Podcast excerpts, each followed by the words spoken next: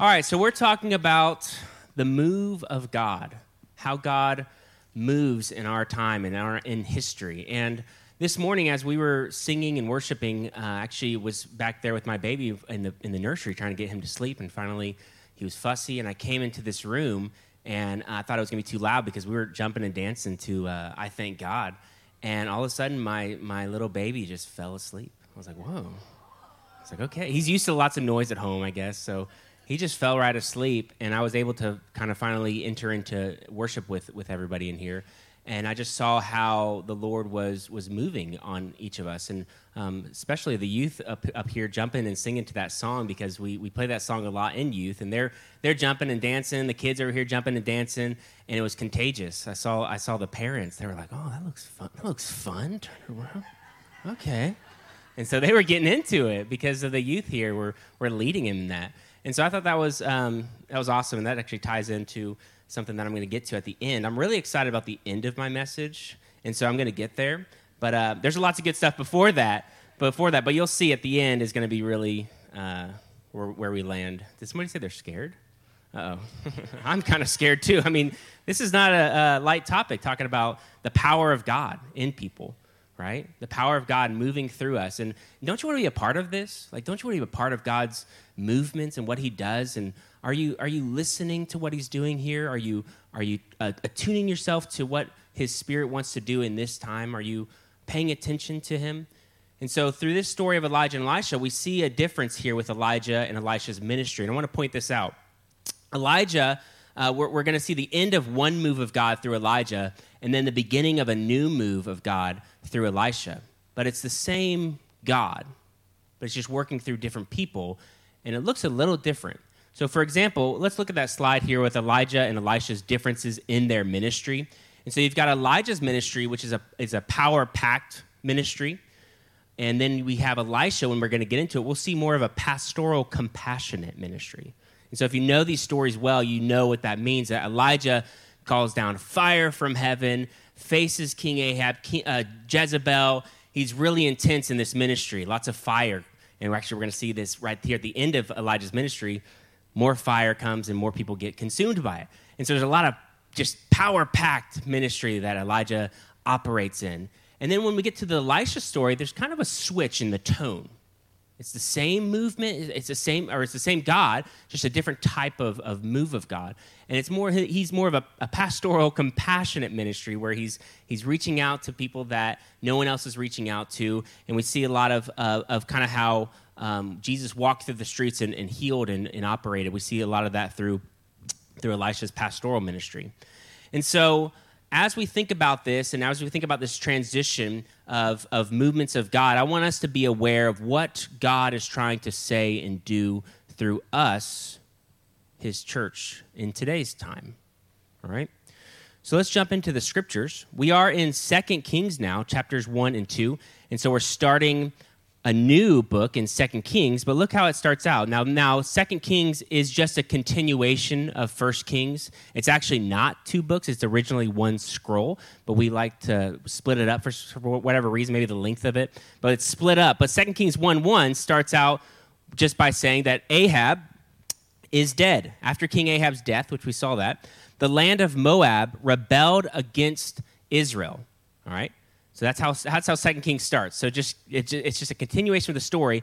Now, when it says the land of Moab rebelled against Israel, we actually we're going to pause there, and then we'll see next week in Second Kings chapter three. We'll see the continuation of what that rebellion looks like. So it's kind of a preview, real quick, of Second Kings three. But that's all that is. The land of, of Moab rebels. Okay, and then it jumps into uh, the story of um, Elijah, where it says, One day, Israel's new king, this is uh, 2 Kings chapter 1, verse 2 now, and we're going to read this, where Elijah confronts this new king, King Ahaz- uh, Ahaziah. There we go. King Ahaziah. Now, King Ahaziah comes in after Ahab, and he's the son, and he does evil. Once again, kind of the theme here. The kings like to do evil. He does evil, evil like his uh, father Ahab and his mother Jezebel. He also uh, seeks out false gods, which we're going to see here in this story. So let's read this story, and I have a couple things to say about it. and then we're going to jump, jump into chapter 2, which is really exciting. All right, so Elijah confronts King Ahaziah. Verse 2 One day, Israel's new king, Ahaziah, fell through the latticework of an upper room at his palace in Samaria and was seriously injured. So he sent messengers to the temple of Baalzebub, the god of Ekron, to ask whether he would recover. But the angel of the Lord told Elijah, who was from Tishbe, Go and confront the messengers of the king of Samaria and ask them, Is there no God in Israel? Why are you going to Beelzebub, the god of Ekron, to ask whether the king will recover? Now, therefore, this is what the Lord says You will never leave the bed you are lying on, you will surely die. So Elijah went to deliver the message. When the messengers returned to the king, he asked them, Why have you returned so soon? They replied, A man came up to us. I can, I can imagine them kind of being out of breath here. A man came up to us and told us to go back to the king and give him his, this message. This is what the Lord says Is there no God in Israel? Why are you sending men to Beelzebub, the god of Ekron, to ask whether you will recover? Therefore, because you have done this, you will never leave the bed you are lying on. You will surely die. There's a pause, dramatic pause here. Imagine the king's face, like his eyes get really big. Uh, what sort of man was he? The king demanded. What did he look like? They replied, He was a hairy man, and he wore a leather belt around his waist. Elijah from Tishbe, the king exclaimed. you can imagine this, right? He's like, ah, oh. he knew who he was from the way he looked. And I mentioned this actually, verse 2 Kings 1 8, the first week that I preached on, on week one of this series. And what does that description remind you of later on in the New Testament? Which, yes, all right, we're all on the same page. Good. John the Baptist, yes. So Elijah from Tishbe, the king exclaimed. Then he sent an army captain with 50 soldiers to arrest him they found him sitting on top of a hill. The captain said to him, Man of God. Now listen to these. There's going to be two, actually three of these 50 people come. Listen to this first one. The captain said, Man of God, the king has commanded you to come down with us. But Elijah replied to the captain, If I am a man of God, let fire come down from heaven. Sound familiar? And destroy you and your 50 men. Then fire fell from heaven and killed them all. So the king sent another captain with 50. The captain said to him, Now listen to how he says it Man of God, the king demands that you come down at once. The first one was kind of a little bit less, you know, serious, and so these 50 men, the, the next wave probably thought we got to be we got to be more serious because those first guys were like, well, the king commanded you, so we're gonna be like, the king demands you to come. Yeah, that'll work. And so Elijah replied, Well, if I'm a man of God, let fire come down from heaven and destroy you and your 50 men. Then fire from heaven came and killed them all. Verse 13. Once more, the king sent a third captain with 50 men, but this time, the captain went up the hill and fell to his knees before Elijah.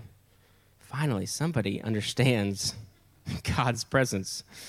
He pleaded with him, O man of God, please spare my life and the lives of these your 50 servants. See how the fire from heaven came down and destroyed the first two groups, but now please spare my life.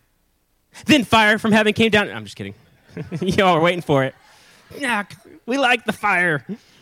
then the angel of the Lord said to Elijah, Go down with him and don't be afraid of him. So Elijah got up and went with him to the king. And Elijah said to the king, This is what the Lord says. And he repeats him, that message. But this time it's Elijah sharing the message to the, to the king. Why did you send messengers to Beelzebub, the god of Ekron, to ask whether you will recover? Is there no God in Israel to answer your questions? Therefore, because you have done this, you will never leave the bed you are lying on. You will surely die.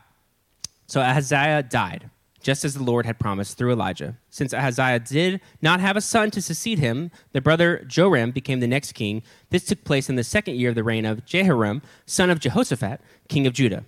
The rest of the events in Ahaziah's reign are recorded in the book of history of the king of Israel. That's how I imagine that verse at the end read, kind of the, the king of Israel. All right.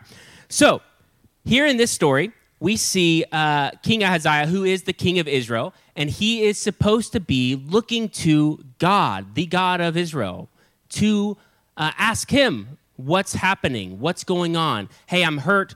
Can you help me and heal me? But instead, he seeks false gods. Elijah sees this and he confronts him. Now, there was one person in here that did seek, uh, he understood. He, he, he, knelt before Elijah in this almost like this repentance uh, here of, of this captain here. But Ahaziah was supposed to seek counsel from the Lord. I mean, he's the, the king of Israel, of God's people. And once again, I mean, this is the pattern we see. The kings aren't doing that. They're not seeking God, they're seeking false gods, they're seeking false things. And I'm wondering how um, often we do this because there's a lot happening around us. There's a lot happening going on. We, we get injured, like the king here. We, we have things that happen. And I'm wondering how often we first seek the Lord, first seek the kingdom of God? Or do we first seek whatever? Maybe, well, I don't, I don't seek false gods. Well, okay, but not God. how often do we do that? There's a story uh, we read last month, The Hiding Place by Corrie ten Boom. And there's a scene in this story where um, she's in a, a prison cell all by herself. And she receives bad news in that prison cell. She was there for a couple months at this time when she received the bad news and she got this letter and, and read the letter and she began to become very upset at the news that she read and she began to cry cry and, and sob and she's she's been isolated for weeks at this point and a, and a guard came in or a medic or something someone came in and asked her, "Hey, I heard you. I heard you're sobbing. What's going on in there?" And it was kind of a, like a tone of, and that wasn't very compassionate, but it's like, "What's going on in there?" And and Corrie ten Boom begins to explain why she's sad, what happened, the bad news. Well, this is this and this, and then it says that that, that, that person, oh, be, be quiet, and closed the door and just left her. And she said that she was immediately just responded in prayer to God. It was like this God, why did I seek comfort from a human first rather than just seeking it from you? And she said, she, she said that in prayer, just, God, this person just just did not seek to understand what was happening in my life. They just completely, I was isolated. They just left me, and now I'm, I'm in the cell. But God, you're here with me. I'm going to seek comfort and counsel from you first of all, God. And so I'm wondering in our own lives how often we do this. Now, I'm, I'm not saying that godly counsel is bad, right? We, we, we have people that we can talk to. I encourage us to all talk to people about what's happening in our life. But for some reason, when something um, happens, is it our immediate response to ask the Lord, seek Him first, seek Him in prayer? And so that's that story there. And uh, hopefully you got something out of that one. Uh, but we're going to continue on. So that was the last kind of hoorah, last mission of Elijah before this next chapter in 2 Kings 2, where he is going to be taken into heaven. So let's read this part 2 Kings 2 1 through 11. And this is the transition of power where we're going to see um, Elijah transitioning his power to Elisha through the power of God. Let's read. When the Lord was about to take Elijah up to heaven in a whirlwind, Elijah and Elisha were traveling from Gilgal. And Elijah said to Elisha, Stay here, for the Lord has told me to go to Bethel. But Elisha replied, As surely as the Lord lives, and you yourself live, I will never leave you. So they went down together to Bethel. The group of prophets from Bethel came to Elisha and asked him, uh, Did you know that the Lord is going to take your master away from you today? Of course I know, Elisha answered, but be quiet about it. So they knew this was happening. They knew that Elijah was about to be taken up into heaven. Then Elijah said to Elisha, Stay here, for the Lord has told me to go to Jericho. So they went to Bethel. Then they're going to go to Jericho. Put those, those cities there, lock those into your mind because we're going to go back to those Bethel and Jericho. But Elisha replied, As surely as the Lord lives and you yourself live, I will never leave you. So they went on together to Jericho. Then the group of prophets from Jericho came to Elisha and asked him, Did you know that the Lord is going to take your master away from you today? Of course I know, Elisha answered, but be quiet about it. Then Elijah said to Elisha, Stay here, for the Lord has told me to go to the Jordan River. But again, Elisha replied, As surely as the Lord lives, you and yourself live, I will never leave you. So they went on together guys hear the, the, the poetry and symmetry in these stories where it's like this, the same things are happening and the same language is happening? You guys catching all that? It's, it's, it's awesome. I love it. Verse 7 50 men from the group of prophets also went and watched from a distance as Elijah and Elisha stopped beside the Jordan River. Then Elijah folded his cloak together and struck the water with it. The river divided, and the two of them went across on dry ground. When they came to the other side, Elijah said to Elisha, Tell me, what I can do for you before I am taken away. So Elijah saw that Elisha's not going away, right? He's with him the whole time. So this time he's not like, stay here. This time he sees him traveling all these ways with him, following him. And here's a moment of, of trans. We got the Jordan River too, right? I mean, if you're knowledgeable about the Bible, the Jordan River is a place, and I talked about this week one, where there's a lot that, that crosses over, right? A lot of people cross over the Jordan River in the stories, and it's a, and it's a, uh, a symbol of this transition of going from one place to another place. So Elijah uh, asked, what, what, what is it that you want from me? And Elisha replied, Please let me inherit a double share or double portion of your spirit and become your successor. You have asked a difficult thing, Elijah replied. If you see me when I am taken from you, then you will get your request. But if not, then you won't. Verse 11 As they were walking along and talking, suddenly a chariot of fire appeared, drawn by horses of fire. It drove between the two men, separating them, and Elijah was carried by a whirlwind into heaven.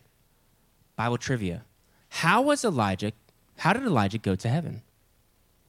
A, by a chariot, B, jumped high, or C, a whirlwind? A whirlwind, yes, yes. So many people think that he was caught. I was talking to so many people about this story this week, and they all thought that he was in the chariot. But no, he wasn't in the chariot, was he? So, oh, you guys are, oh, minds are blown right now. He was in the whirlwind. All right, that's just a little piece of information there because you do see a lot of pictures of him riding in the chariot. But it's like it says he's caught up in the whirlwind. The chariot goes past them to separate them, and then he's caught up in the whirlwind to be taken up. All right, so before we move on, what's happening here? Well, uh, this is a scene here where Elijah now is talking with Elisha and saying to him, All right, he said, What do you want from me? And Elijah, Elisha's response is such a bold request. I would like a double portion, a double share. Now, if you go read Deuteronomy 12, 15 through 17, it talks about this rights of the firstborn son, that the rights of the firstborn son is given, uh, uh, the firstborn son is given that, that portion, that double portion of the father's inheritance. And so he's asking basically, um, as, a, as a, almost like a firstborn son to Elijah, hey, I would like double portion.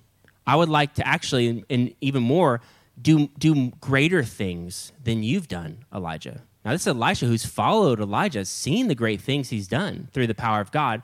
Elisha, bold request, I want to do more than that. Is that possible, Elijah? Yeah. Elijah's like, I love the way you think. Of course it's possible. Well, I mean, you're you're coming up behind me, and I want you to do even greater things. I, want, I don't want you to do less things. This is great leadership right here. I want you to do more than I could have ever done. I mean, that is a great leadership, right? I mean, would you want to lead somebody that coming after you and be like, you know, I've done a lot of great things. Can't live up to me, son. Like, what would that do to that child? The child's like, okay, fine. I'm going to do the opposite. What did you do, huh? Well, I'm going to do the opposite of that. And so, no, he's like, yeah, son, you're going to do double that I'm going to do. And you know, if you've been around us long enough here at Maranatha slash Old Oakleaf Christian Fellowship, there's a lot of um, uh, Star Wars references. So I could not help myself here. Right? I mean, Elijah, Elisha passing the mantle here. Yoda gets passed on, and he gets taken up into force heaven. I don't know. Where's he? Do away with that one. I got another joke coming in a minute here. So, um, but before that, here's a, here's a really cool thing about this story is that if you read the whole story of Elijah and Elisha, you see, you can go to the next slide because we're done with Star Wars. Um, Elisha, was, Elisha was given a double portion of Elijah's power. In this story, Elijah, there's seven miracles recorded that we can go back and track and see. And then when we read Elisha's story, we actually see there's 14 miracles recorded. What's seven times two? Hey, good. All right, we're going to. All right. So uh, yeah, double portion. So I was praying this week, God, like give me give me just some understanding, some more understanding about this double portion, Lord. And I was thinking about a lot this week, and then God's like, all right, I'll I'll tell you what this is like, and you can see this blessing in the next slide that God blessed me with. A double portion of coupons to Whataburger. A du- I mean, this is rare, right? I mean, usually you get one of these in the mail. I literally got two of the, and this is the only two coupons I got in the mail, and they were like boom, double portion of a bacon double cheeseburger. I mean, I had to use that. This is what I say. God is tr- communicating to us. Bacon double. All right, now you can really take that one off because now I'm hungry. All right, so here we go.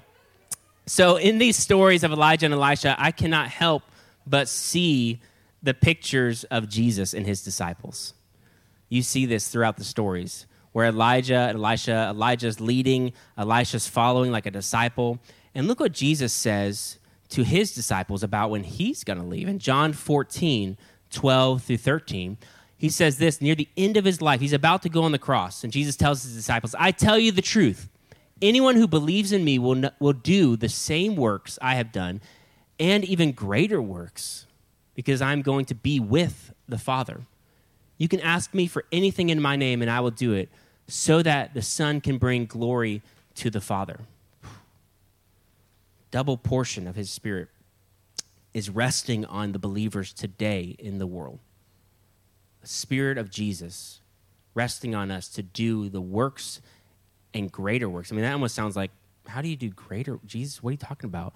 I think that means mo- probably the expansion of uh, the global network because Jesus focused on his ministry on one particular area. And he's like, hey, you're going to be doing great. You're going to be going places with this. You're going to be spreading this out to the world. Do you want to do that? Yeah, sign us up. Let's do it. Double portion. All right, next scene here. Elisha takes up the mantle. 2 Kings 2 12 through 18. We see this conscious decision that Elisha makes. And here in verse uh, 12, to continue this story, where he just saw his leader, Elijah, taken up into heaven. And Elisha knew, like, he's not coming back. like, why would you want to come back after that? Like, it's sad. Elisha's like, I'm sad that you're gone, but Good for you. Elisha saw it and cried out, My father, my father, I see the chariots and charioteers of Israel. And as they disappeared from sight, Elisha tore his clothes in distress. I read this story this morning. I'm going to continue, but I want to pause here. I read this story this morning to my kids, 2 Kings 2. And um, Zoe asked that question well, why did he tear his clothes? I was like, well, he was upset. It's a type of mourning. He's sad that um, his, his good friend and leader, Elijah, just left. And so he said to me, Well, didn't he know that he was going to leave? Like, he said he was going to leave. I was like, Yeah, he did, but he's still sad, right? I'm like, I'm going to youth camp for a week. And my wife's like, Oh, don't remind me, I'm sad. and so I'm like, Aren't you going to be missing me next week? Yeah. And but she but when I get when it gets there, then she really like I'm gone, right? And so I just thought about that, just a, a little, you know, little nugget there of, of um, we can't ever be prepared for like like grief. You know, like we can't just prepare for it. Like, well, one day something sad's gonna happen, so I better prepare right now. It's like when it ha- like even if you know it's gonna happen, you know, like even if you know something sad's gonna happen, it's it's not sad. I mean, it's sad, but then when it really gets there, it's like you're, you know you're tearing. it feels like it's torn off of you, and so that's just something there that I just I, I wanted to share that for for anybody in here that's needing that one. So he tears his clothes, and verse 13 Elisha picked up Elijah's cloak, which had fallen when he was taken up. So Elijah, Elisha had to make a decision in that moment. Can you imagine that? He sees the cloak on the ground, and he knows the cost of if he picks that up and starts to operate in the move of God. He saw what Elijah went through. Yeah, it was powerful and great things happened, but he also saw a lot of distress that Elijah went through. Remember uh, 1 Kings 19? Elijah was like, did this great, powerful work of God uh, in chapter 18, fire from heaven consumed the altar. 19, Jezebel's like, well, I'm going to kill you. And, and Elijah was like, I'm scared now. And he goes and flees for his life and goes into the desert, right? He, he was facing a lot of turmoil. So Elisha is thinking about all that's happened. And he sees the cloak and he's got to make that decision to pick it up. It doesn't just fall on him and, you know, like venom or something. he's got to pick it up, like that nerd moment um, he's got to pick up that cloak and actually wear it and put it on. And so he picks it up. Then Elisha returned to the bank of the Jordan River. He struck the water with Elijah's cloak and cried out, Where is the Lord, the God of Elijah? Then the river divided, and Elisha went across. When the group of prophets from Jericho saw from a distance what happened, they exclaimed, Elijah's spirit rests upon Elisha. There's witnesses of this. And they went to meet with him and bowed to the ground before him. Sir, they said, just say the word, and 50 of our strongest men, there's a lot of 50 people here, of our strongest men will search the wilderness for your master. Perhaps the Spirit of the Lord has left him on some mountain or in some valley. No, Elisha said, don't send them. But they kept urging him until they shamed him into agreeing, and he finally said, All right, send them. So 50 men searched for three days for Elijah, but did not find him. Elisha was still at Jericho when they returned. Didn't I tell you not to go? He asked. And so I thought about this ripping off. We were talking about the move of God. Like Elijah did great things. There's this transition part, there's a grief moment. Elisha tears off his old clothes because he's picking up something new. Look what Jesus says once again. Jesus also told his disciples, kind of the same way Elijah told Elisha that he was about to leave. Jesus did this with his disciples. I'm about to leave. I'm about to leave. And then when Jesus left, they're like, What happened? Hey, I told you I was about to leave. John 12, 23, 26 says, Jesus replied, Now the time has come for the Son of Man to enter into his glory. I tell you the truth, unless a kernel of wheat is planted in the soil and dies, it remains alone. But its death will produce many new kernels, a plentiful harvest of new lives. Those who love their life in this world will lose it, and those who care nothing for their life in this world will keep it for eternity. Anyone who wants to serve me must follow me, because my servants must be where I am, and the Father will honor anyone who serves me. So Elisha, ripping off the old, dying to himself to pick up this new move of God. Galatians 2:20 says this, "My old self has been crucified with Christ. It is no longer I who live, but Christ lives in me. So I live in this earthly body by trusting in the Son of God, who loved me and gave himself for me." So you see this pattern of leadership throughout scriptures. I'm also reminded of, of Moses and Joshua in Deuteronomy 34 in Joshua chapter 1. We see, it, we see kind of a transition of power there. And so uh, this is the moment that Elisha now is picking up this mantle and he's, and he's doing something with it. And I think that right there speaks to a lot of us in this room that there's things for us to do that we need to pick up and do. There's often times when I'm up here uh, speaking, or like I had to prepare a message when we were doing the John series, and I had John chapter 2. And part of John chapter 2 was that Jesus had to go into the temple and cleanse the temple. And I felt such an intensity about that, that scene. I'm thinking, man, because I, I, shared also about cl- the cleansing that needs to happen in, in church, that needs to happen in our lives. And it was kind of an intense message for me to share. And I remember driving here that day thinking about that, and I was like, why am I the one sharing? Like, I feel like there needs to be somebody, like an older, you know, person in the church that needs, like, needs to share this. What am, why am I sharing this? You know, I feel so young in this. And God's like, you're, it's your time to share it. It's your time to pick up the mantle and, and share this. Okay. Like, oftentimes we don't feel ready for something like that to share, but I believe that you're more ready than you think you are, right? You just got to pick that mantle up and go. God's setting that up for you to pick it up and to go and to run with it. Uh, beginning of June, uh, I've had the privilege of being hired on full time staff here at Maranatha, and it's been exciting. And um, as I was entering into this, uh, I've been doing the youth ministry now for 10 years, and it's been amazing. And, and as I was also doing uh, school, teaching at schools for 10 years. And uh, thanks to Lori Intriago, I'm going to point. She she knows I'm talking about. She introduced me to somebody, and ran. We ran with it for that for ten years. Um, and so, as I was stepping into more of this full time ministry and saying kind of goodbye to the the schools, um, I felt this kind of intense. Like, did I do enough? You know, those questions. Like, did I did I share enough of my you know the Bible with these kids at these schools? Did I did, was that enough? Like, am I doing, you know, those kind of questions kind of come to you. And literally that week, and I think I've shared this before, but literally I got a, a, a letters in the mail. It's a six page written, handwritten letter from a student from five years ago and with some gift cards in it, which me and my wife just used. It was a little date night. And uh, Officer Justin saw us there. And, um, and so we, um, we oh i got that letter and it was just like this confirmation like yeah you did a lot. This student was like bringing up all these things and all how thankful. He's like man i just, just want to thank you. I'm in college now and i realized like you were a teacher which is like no one ever thanks you for that and you're a youth pastor which is like no one ever thanks you for that and you're like but i want to just thank you. I was like wow. So it was like really meaningful to see that and it was just confirmation from the lord. And so anyway so so there's two big pictures here I'm going to fly through this slide here, but there's two big pictures happening in this story. And there's this happening of, of ascension into heaven, which we see Elijah was taken into heaven. And this is a picture of Jesus' ascension in Acts 1 6 through 11, right? Where Jesus ascends into heaven. And then the passing of the mantle is like a picture of the Spirit of Jesus descending on the people in Acts chapter 2.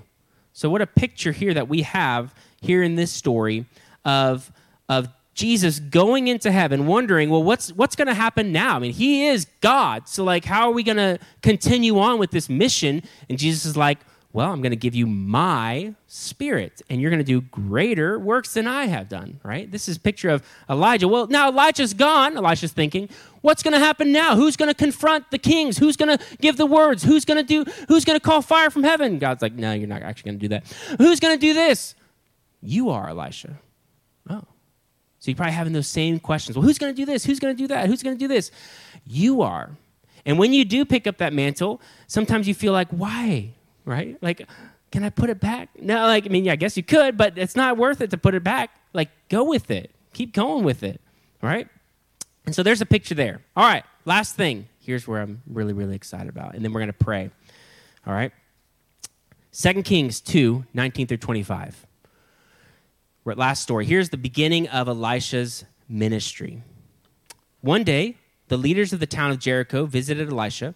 We have a problem, my lord. They told him, The town is located in pleasant surroundings, as you can see, but the water is bad and the land is unproductive. So, this is Jericho. Once again, biblical mind, Jericho, a cursed city. We talked about this week one. It was a cursed city.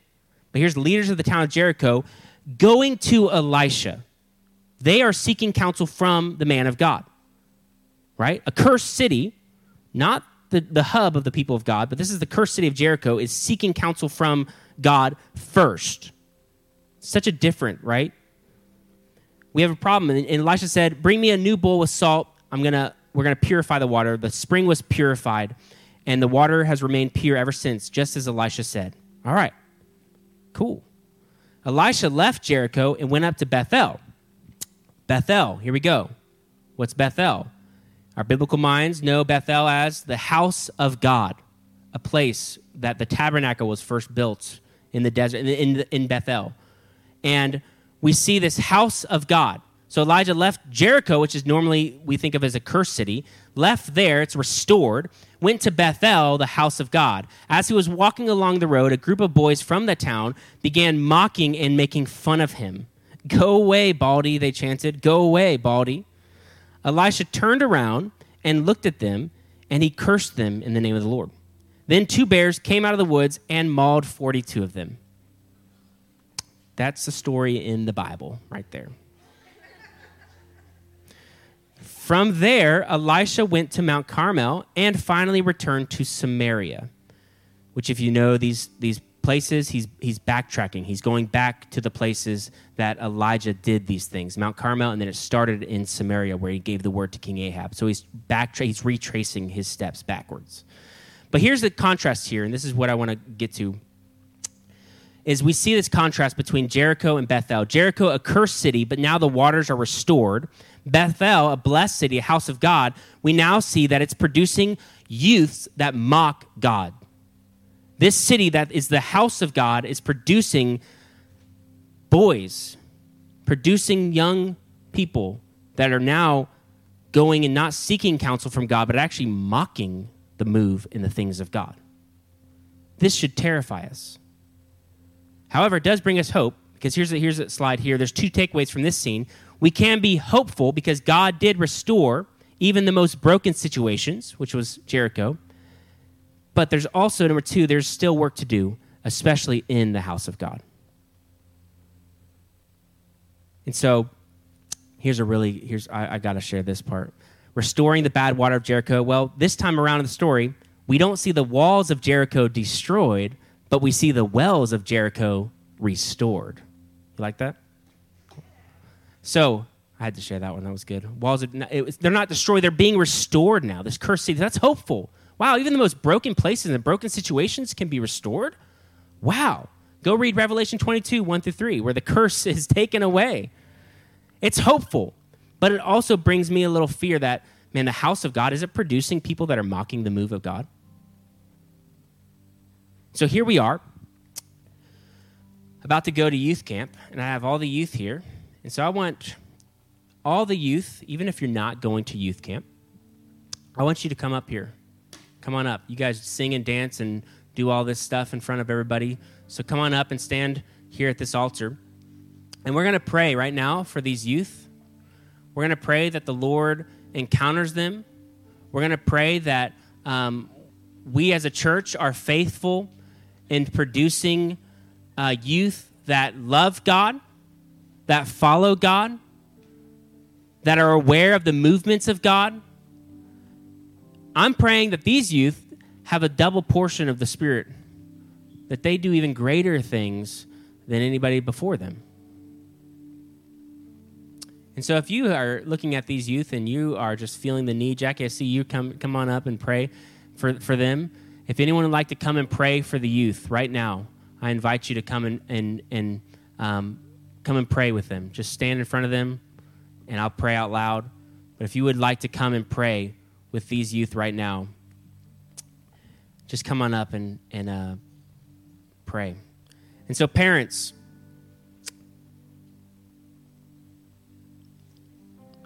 you've had encounters with the Lord that are real and that the move of God in your life is real, it might look different in these youth's life where God, God wants to do something new and it might look a little different than what you, how you've experienced God, but that's okay. It's, it's the same God moving in, in different people in a different time. And so I want to pray, I want you to pray for them that they would just encounter the Lord and however the Lord wants to encounter them, whatever He wants to share and say to them. And youth, I just want you to receive it. And especially if you're going to youth camp, thinking about this week of youth camp, how the Lord's going to encounter you there. And so I'm going to pray. Lord, I thank you for these youth. Thank you, God, for these parents. Thank you, Lord, for your Holy Spirit.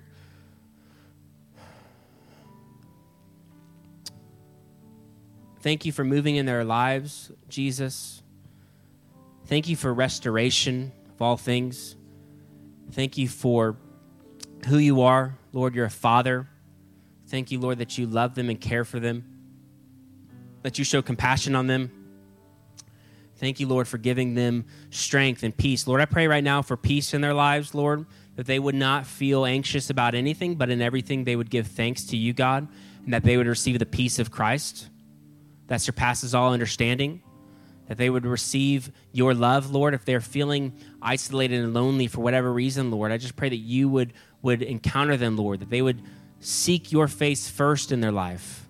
They would feel your love and embrace, Lord, as a good father, as a good friend, Lord. As the uh, I pray for the, the counselor, the Holy Spirit would, would, would dwell on them, would, would speak to them, would teach them, would show them, would lead them into all truth that your Holy Spirit would lead them into all truth and that they would be, uh, they, would, they, would, they would accept your truth, Lord, in their life.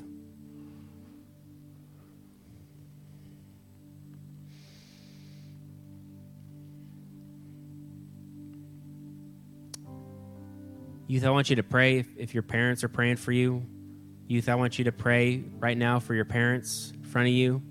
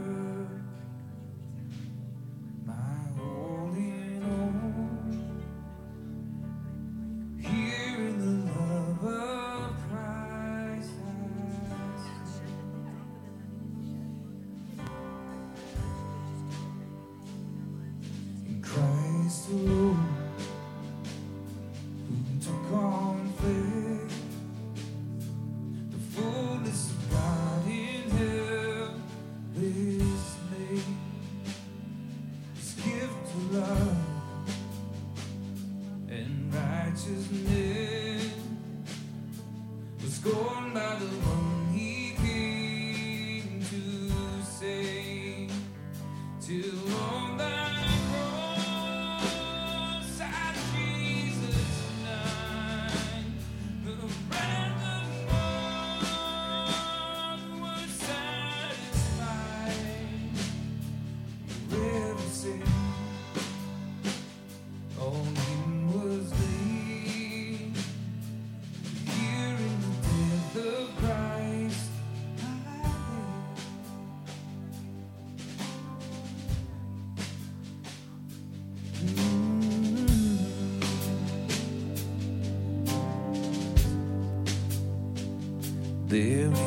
ground.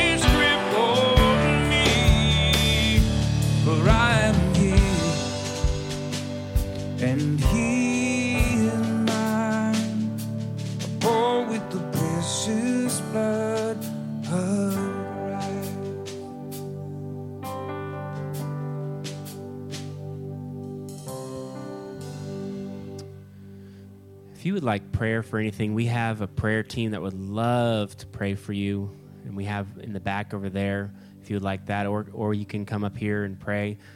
Um, I just want to say one last thing. I feel like there that there's there's a lot of people in this room that um, I want to pray for that that you would pick up this this mantle and go with the things that there's things that are, God's calling you to do. That um, don't be afraid of it. Just pick it up and and let's let's do it. And um, there's things to be done here at the house of the Lord, the house of God.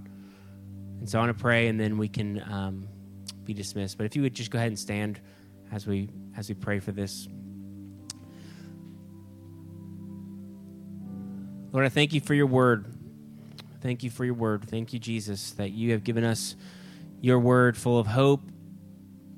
Shows us that you're restoring all things. Thank you, Lord, for the restoration of all things. Thank you, Lord, for those little glimmers of hope that we do get to see here on this earth. That you restore people's lives and restore broken situations, and we rejoice over those things. But Lord, we're humbled at the fact that there's still work to be done. We know that you're more powerful than any evil out there. And so we're putting on that mantle of your power, of your strength to walk and to move in the things of God that you're calling us to do. And so I pray that uh, th- each individual will receive that double portion this morning to move and to act and to do the things that you've done, Jesus, and that you do, Jesus.